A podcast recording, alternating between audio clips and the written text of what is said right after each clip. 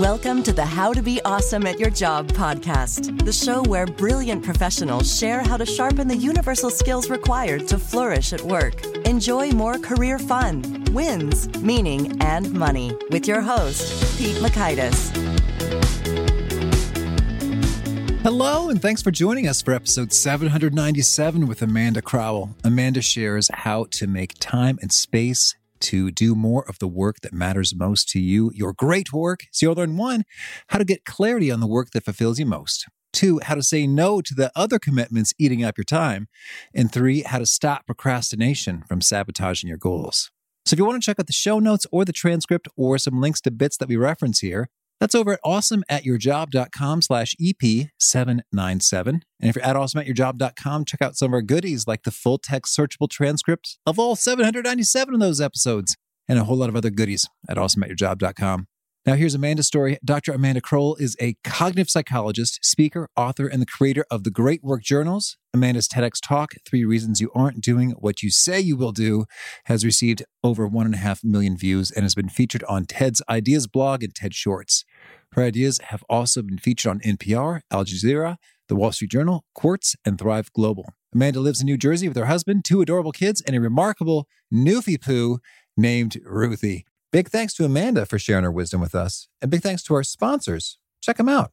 One sponsor to check out is LinkedIn Jobs. Did you know that you can post a job for free at linkedin.com slash be awesome? And with a fresh year, perhaps you're like many small business owners looking for some fresh insight and talent to make 2024 extra amazing. Well, LinkedIn Jobs has created tremendous tools to help you find the right professionals for your team faster and free. I love how they make it so easy with their promotion and selection tools. LinkedIn isn't just another job board. No, no, no. LinkedIn has a vast network of more than a billion professionals, which makes it the best place to hire. Here's some fun facts 86% of small businesses get a qualified candidate within 24 hours, and small businesses rate LinkedIn jobs number one in delivering quality hires versus leading competitors. You can post your job for free at linkedin.com slash be awesome. That's linkedin.com slash B E A W E S O M E, as in you are being awesome, be awesome, to post your job for free. Terms and conditions do apply. Now, here's Amanda. Amanda, welcome to How to Be Awesome at Your Job. Thank you. I'm so excited to be here. I'm excited as well. I really want to dig into your book, Great Work. But first, I need to hear about Clown School in Spain. What's the story here? That's funny. Well, I was, I had finished my master's degree. This was in between my master's and my PhD. And I had had kind of a rough couple of years, which I think probably everyone listening can relate to. And I felt like I wanted to go somewhere and somewhere where I couldn't talk to anyone and no one could really talk to me. So I went to Spain. I went to an island off the coast of Spain, uh, Tenerife. It's actually off the coast of Africa, but it's a Spanish island. And I did language school for about, I don't know, maybe it was three weeks of language school. And then I planted myself in Santiago de Compostela, which is just a, the little part of Spain above Portugal, and was looking for things to do. So I saw that one of the local theater companies was offering a clown school. And I thought, well, that will be fun. Not really realizing that my maybe minimal understanding of Spanish would sort of get in the way.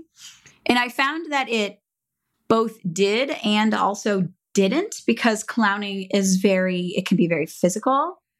But there was one experience where I didn't realize it, but we were playing a game where the person who's the focus of the game stands at the front of the room and everybody else in the class stands on the other side. And as long as you're funny, they will stand still. But the, if you stop being funny, they will move forward at you, like rush you like a like an army. And I didn't like somehow my mind knew this because I started telling the story of Finding Nemo the movie, which had come out that summer.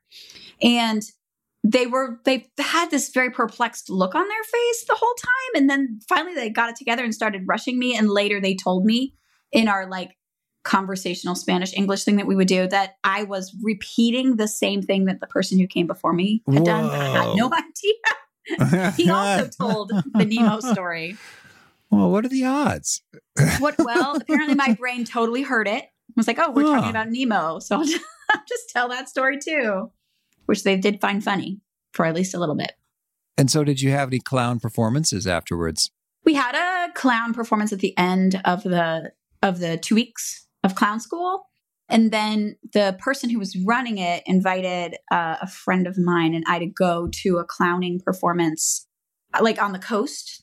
This which is like forty five minutes, uh, I guess, west of Santiago de Compostela. So we like got in the car and went there. And I didn't perform, but I was part of the troupe that was like sort of hanging around backstage and stuff. So that was fun. All right. And have you put your clown skills to work in future times? Well, as a mother, my clown school, my clown skills are required every day. And as a professor, I think my students do find me to be engaging and funny, and I'm quick on my feet. And the the main rule of clowning, much like improv, is that you have to just do what you are invited to do. If you've been invited hmm. to walk around on your hands, then to the best of your ability, you have to. In improv, they call that yes and. And it's basically the same thing in clowning. It just tends to be a little bit more physical.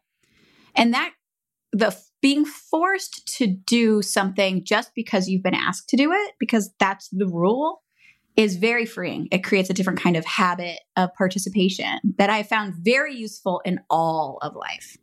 Wow. Hmm. Never would have guessed. Okay. Clown takeaways. Powerful. All right. Powerful clown takeaways. Yes. I guess we're done here. well, I'm curious to hear some powerful takeaways from your book. Great work. Do what matters most without sacrificing everything else. Can you start yes. us off with any particularly surprising or fascinating or counterintuitive discoveries you've made along the way as you put this together?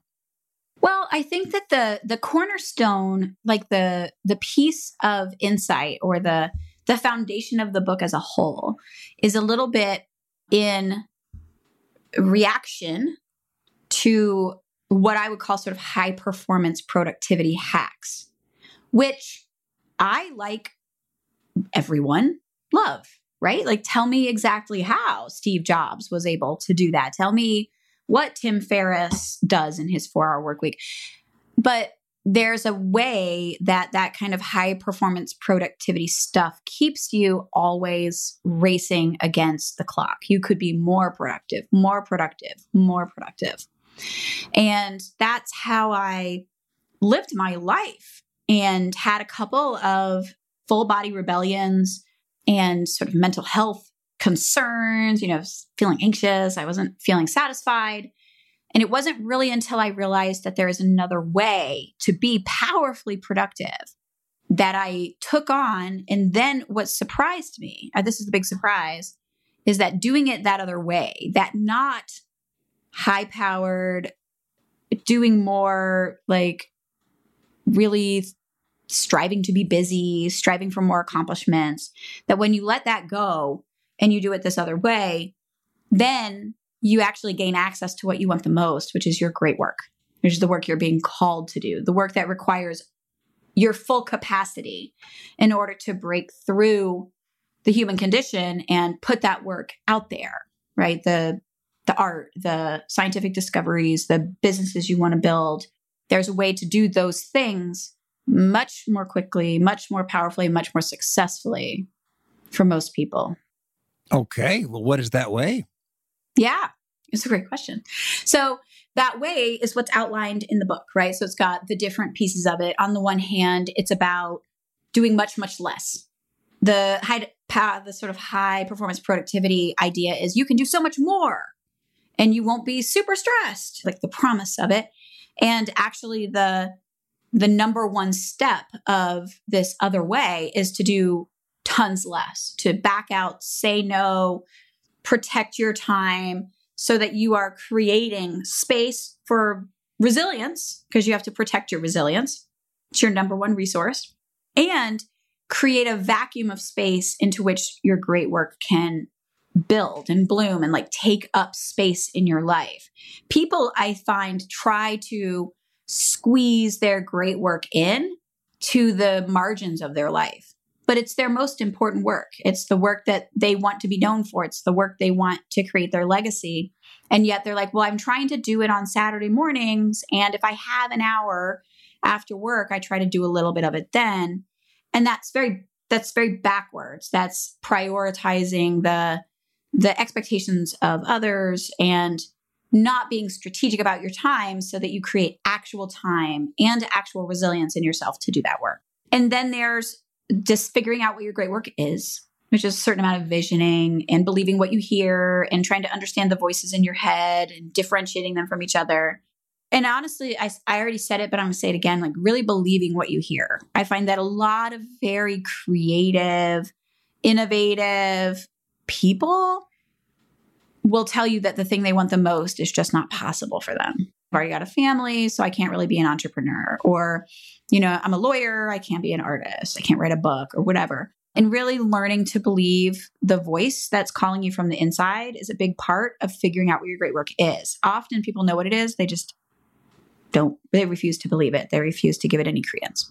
Once you know what your great work is, then the it's the steps to turning it into a reality and that piece of it is about understanding the relationship of the ideas. Like, if you're like, I want to change the face of medicine, and you have an hour, how do you change the face of medicine in an hour? And so there's this filling the space between those two so that you understand what a vision is. And then there's other levels and uh, ac- uh, accessible aspiration that you could do in a year, what you can do in 90 days, what you can do this week, and what you can do today. And then you know that your efforts are accumulating towards your great work. So there's that practical kind of time management piece of it. And then the last piece is really developing self expertise, which is also about allowing the productivity advice that you hear to be relevant or not, and putting together your own elixir of what really works for you. And that's where a lot of the mindset stuff comes in as well. Alrighty. Well, starting with zeroing in on you know what is the great work mm-hmm. and the calling and the vision and stuff? How do we arrive at that and get real clarity on this is the the thing and this is not the thing? Yeah. Well and there will be multiple things. So sometimes it's like well i love all of these things.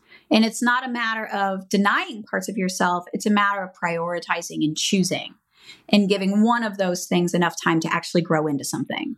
So i think i mentioned like sometimes people don't know what their great work is and they have they are really uncertain that they have great work inside of them. Some people have great work, but I'm just not one of them. I'm all over the place and I'm lazy. This isn't resonating with me. But I have found that in every conversation, truly with people who want to talk it through and figure it out, that great work is in all of us. So sometimes it's a matter of doing some searching. So there's you know, you can do sort of auditing of your prior experiences. What's always true? One really key indicator that something is part of your great work is when other people do it, you feel really jealous. So mm-hmm. I remember th- there's this story of this is really resonant with the whole clown thing. One of my bosses in the past was uh, little Mikey on Sesame Street. So you know how they have kids mm. on Sesame Street who like talk to Kermit the Frog? So my boss was little Mikey talking about what is love with Kermit the Frog in the 70s, which means that the puppeteer doing Kermit the Frog was Jim Henson himself. Hmm. And I literally could not handle that that had happened to him. And that feeling of like just waves of like whatever you want to call it, envy or jealousy, or just like, why didn't that happen to me? Or like yearning is a real indication that there's something in that that you really want for yourself. So, looking at the things that you've been envious about over time, uh, childhood dreams like reinvigorating. You know, I've always wanted to be a writer, or I've always wanted to be a musician, or I've always wanted to cure cancer, or I've just always wanted to be a businessman, like a, the Warren Buffett of the future. Those give you the clues. And sometimes you can't nail it down before you get into action. It's often the case that taking steps in the direction of what you think you might want quickly clarifies, I do not want this. Or, wow, this is amazing. I I light right up. I start to feel satisfied again. I feel excited. I I I want to find the time to do it. I I'm not watching as much Netflix or playing as many video games because I'm called. I'm I'm drawn to do this other thing. Mm-hmm once you know what it is, then you have to protect that time. And that's where saying no and doing less starts to become the game. Because if you're good at what you do, people want you to do it for them. And you should. So lots of opportunities. If it's if it's a great opportunity that takes you in the direction that you want to go in, I'm all for it. But there's lots of sort of random one-off. In the book, we talk about how to evaluate whether an idea is a good one, whether it moves you towards your great work. And it really just comes down to like, can you see the connection between what you're doing and your great work, like as you've defined it? And the example we use is like building a pergola in your backyard, because this actually happened to us. We were, we just decided we wanted a pergola in our backyard, which is actually something you can buy off the internet and they send you all the wood and they say, like, oh, you can do it in a weekend. But of course, that's not true. It's going to be many weekends of trying to put up this wooden grape arbor thing in your backyard. And it's like, whether or not building a pergola in your backyard is your great work depends on how it fits into this larger system of the things you spend your time doing. So if you're in the middle of flipping your house and you want to get big return on investment and you feel like you're going to get more money for your house, then building a pergola is is a great use of your time because you can see the connection. But if it just feels interesting and but really you don't spend that much time in the backyard and you only thought it was cool once then no matter how compelling it is in that moment, you can step in and say, I need to protect my time so that I have the time to do what I'm really here to do. Just it's a skill. It's a skill that's developed over time. Okay. Well, could you share an example of, of a client or someone who found themselves overwhelmed with all this stuff and, and then trimmed it down and, and pursued great work to cool results? Yeah so many. and I'd say that that's one of the strengths of the book is that it's just filled with case studies. So there's people find themselves in all kinds of situations. Like we we come to our great work when like today, it's always just today. And every day is filled with things.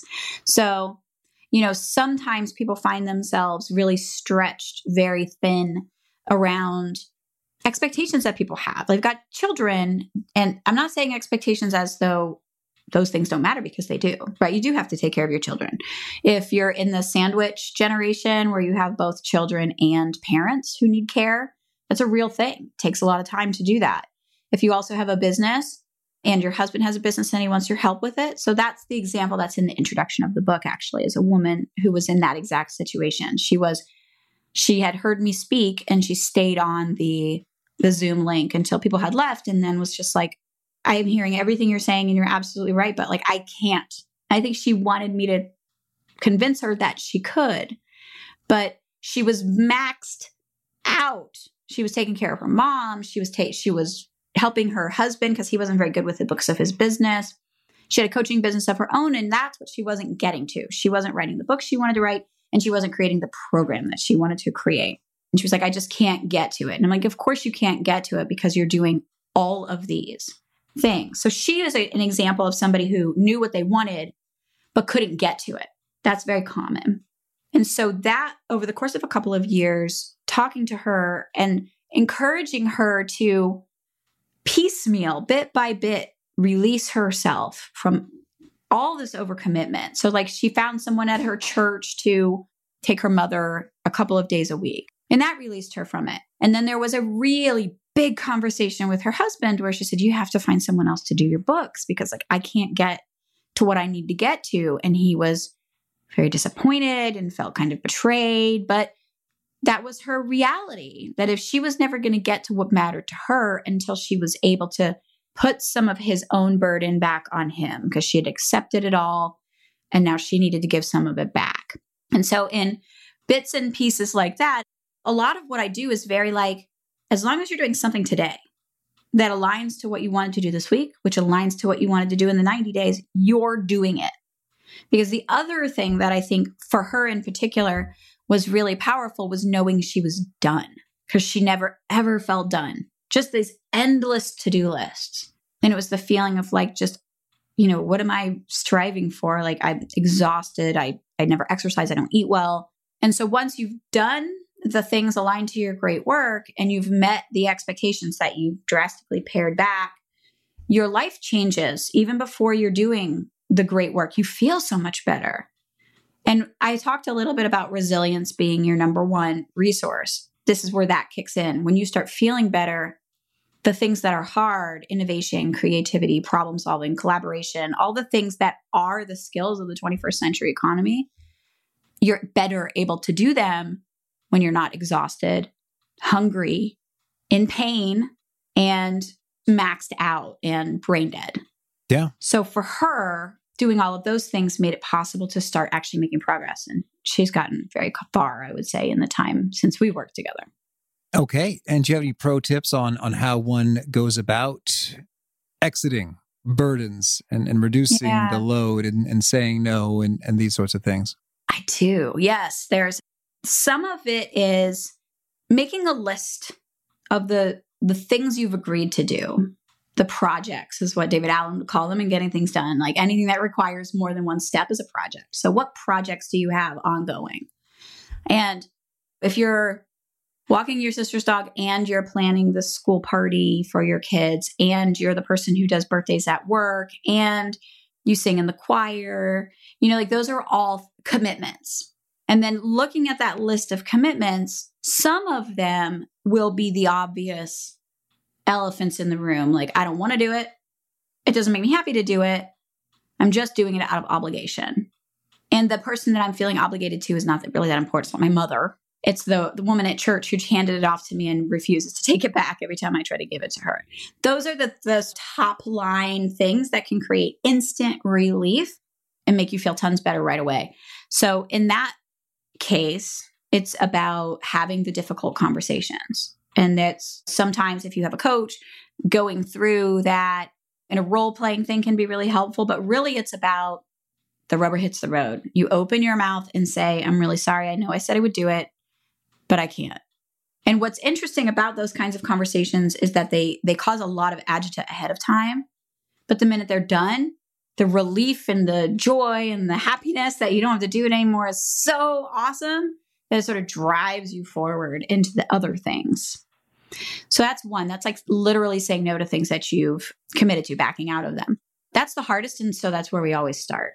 But there are other things that don't require so much overt acknowledging of what you're doing. I like to call it doing B minus work, which is where, like, I was in consulting for a number of years before I started back as a professor at a university, which is what I do now, in addition to the coaching and consulting and speaking and stuff that I do. But when I was in consulting, which is a very billable hours kind of environment, right? It was very overwhelming, the number of tasks that you had to do, and you felt you had to do all of them really well.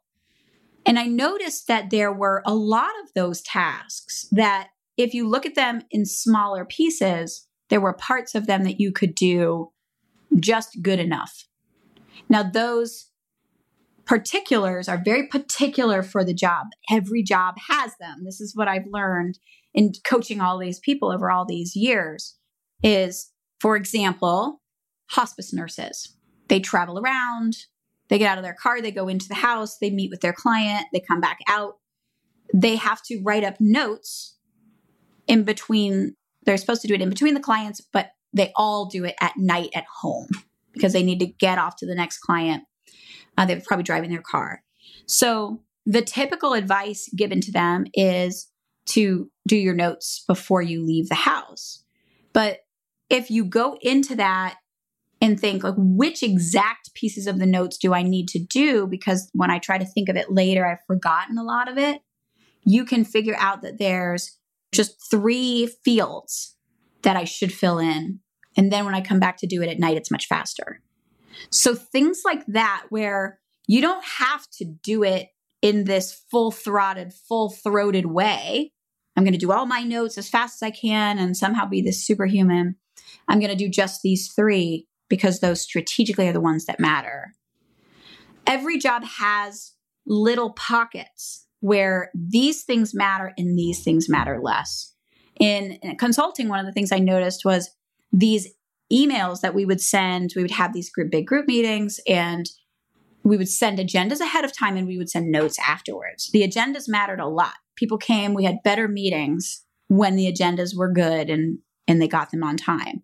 Nobody, not a single person ever opened the notes documents that came afterwards. And so I started writing those as B, B minus work, where it was a description of who was there because you need that for like contract work and how long it was the location, and then three bullet points of topics that we covered. And not a single person noticed. It didn't impact the workflow. My boss didn't care. And so instead of 30 minutes, it was five minutes, and 25 minutes of my time is back. So there's bits and pieces of your workflow when you look at it in smaller pieces that can release you from this overwhelming feeling without actually changing anything or nobody even notices that you're doing something differently, but you experience it really differently. And it can be very helpful. Very cool.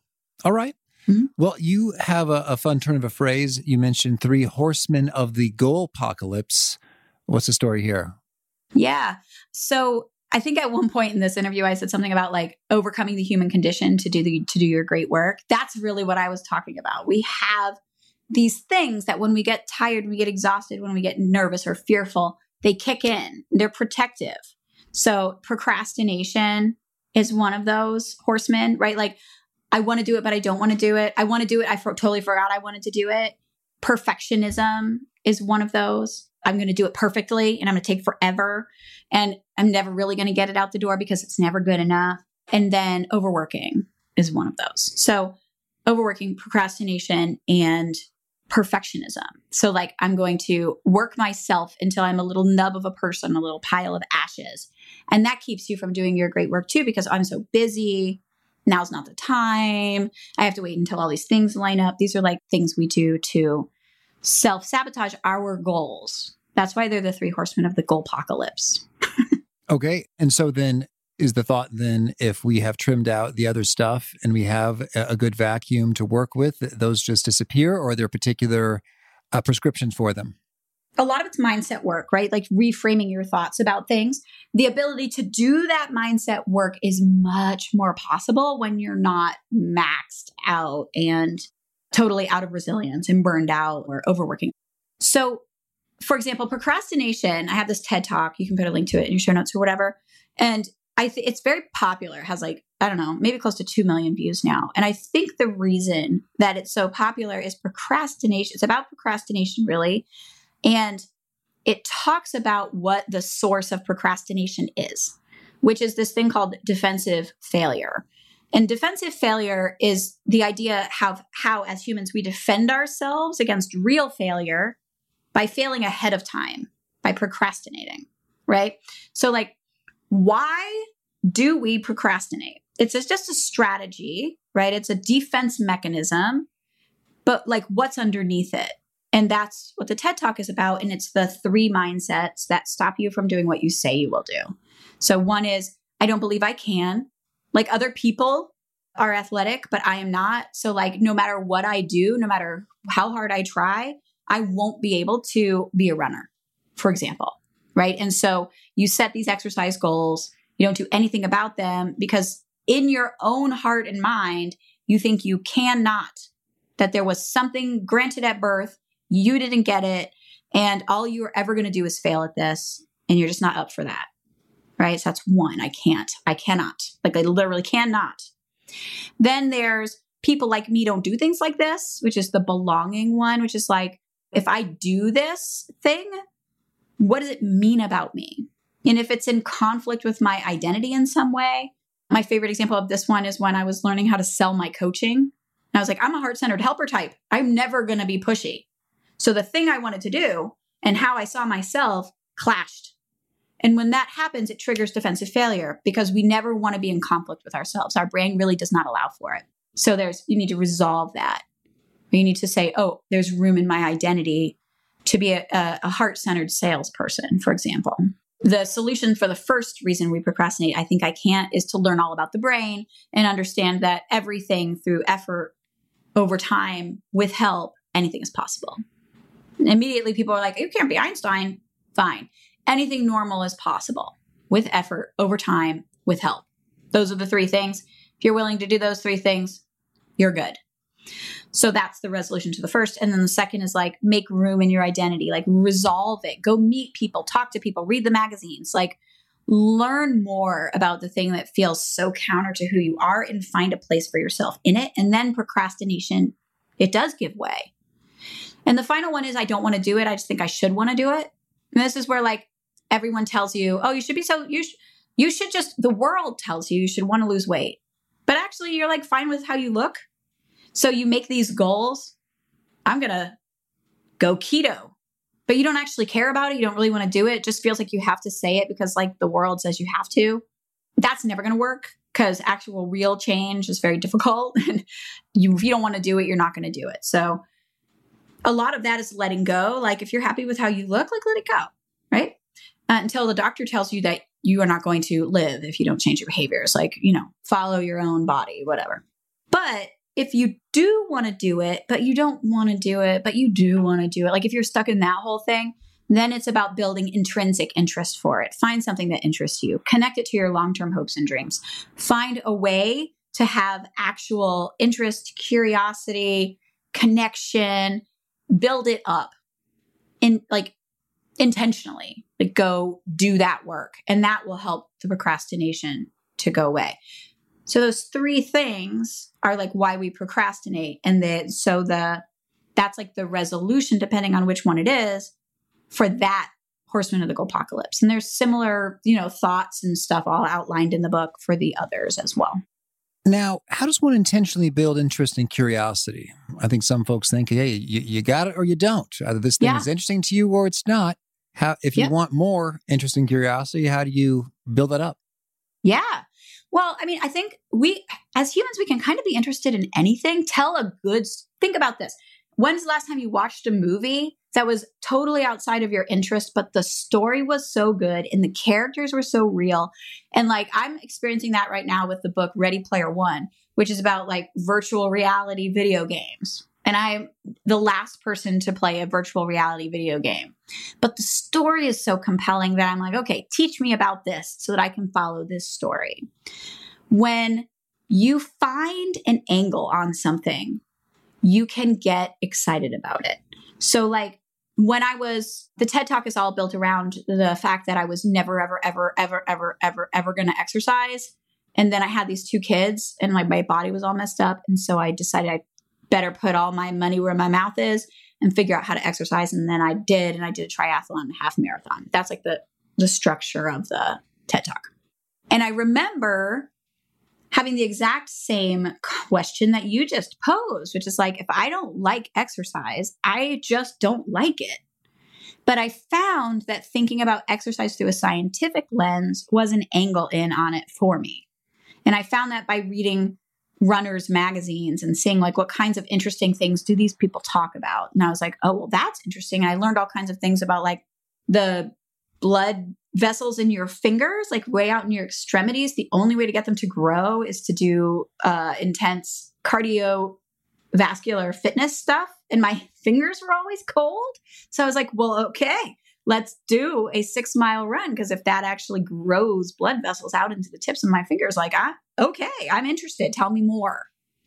So it doesn't always have to be the big doorway people walk through to be interested in something. I don't have to watch sports thank god because i do not like them. I didn't have to watch sports. I didn't have to be competitive which i'm not right? Like all the main things that sort of describe athletic people didn't work for me. But the science of fitness the physiology of it, the communities that build up around, you know, like the little group of people I rode my bike with and the little group of people I learned swimming from. Like those things, the sort of tangential parts really worked for me. And I developed quite a lot of interest in exercise.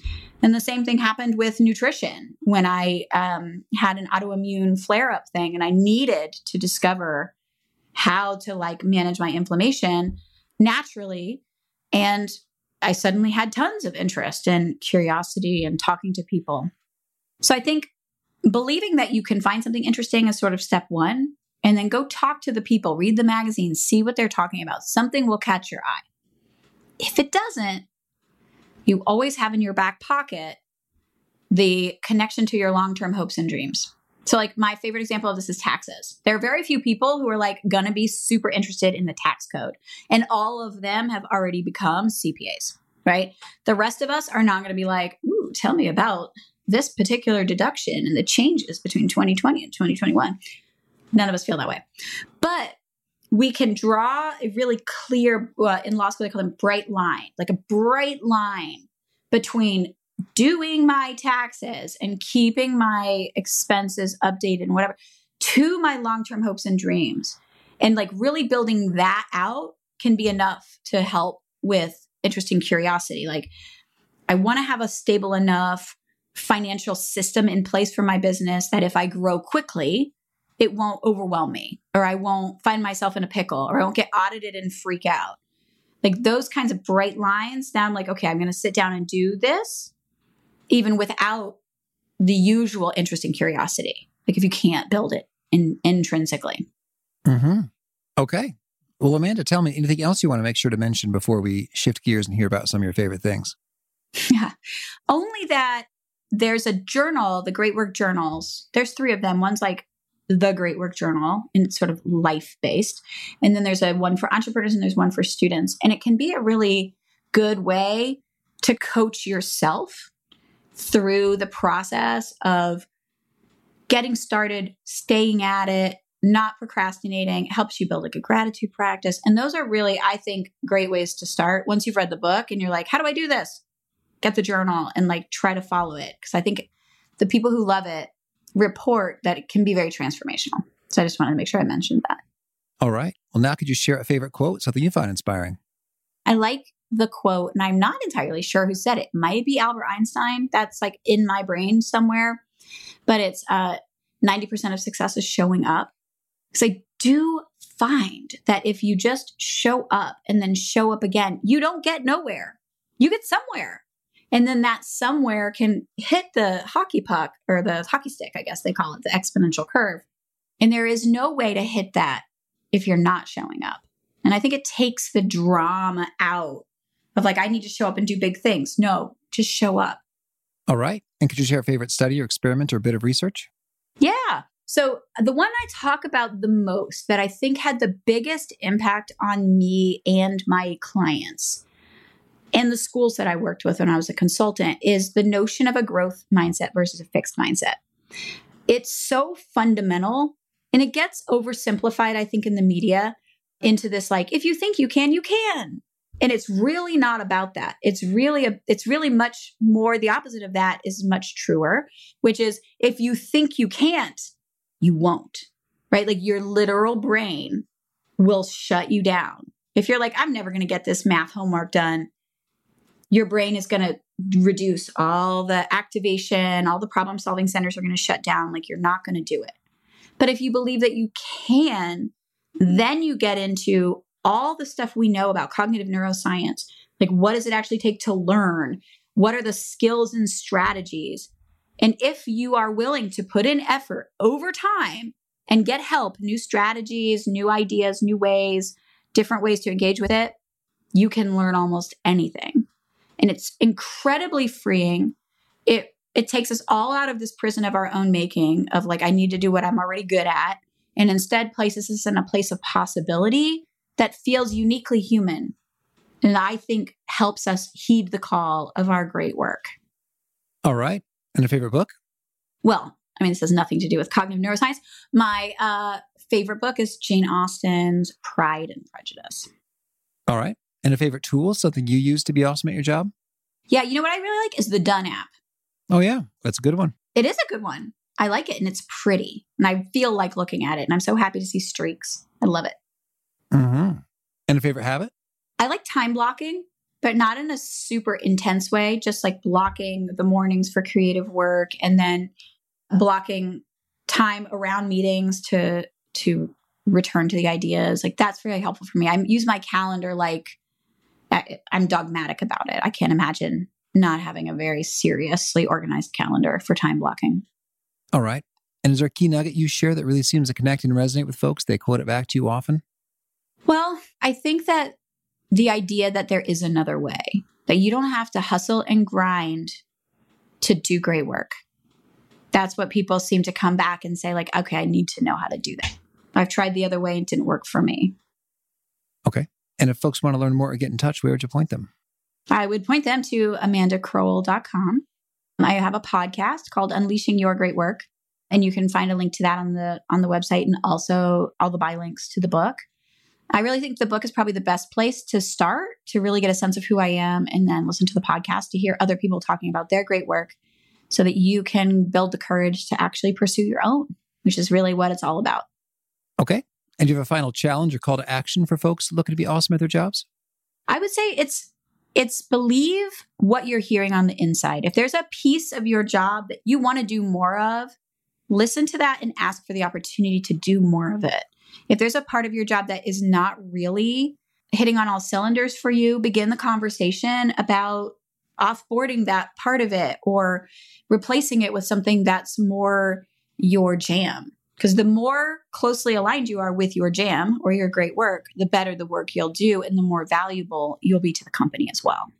All right, Amanda, thank you. I enjoyed this chat and wish you much luck with all your great work. Thank you so much.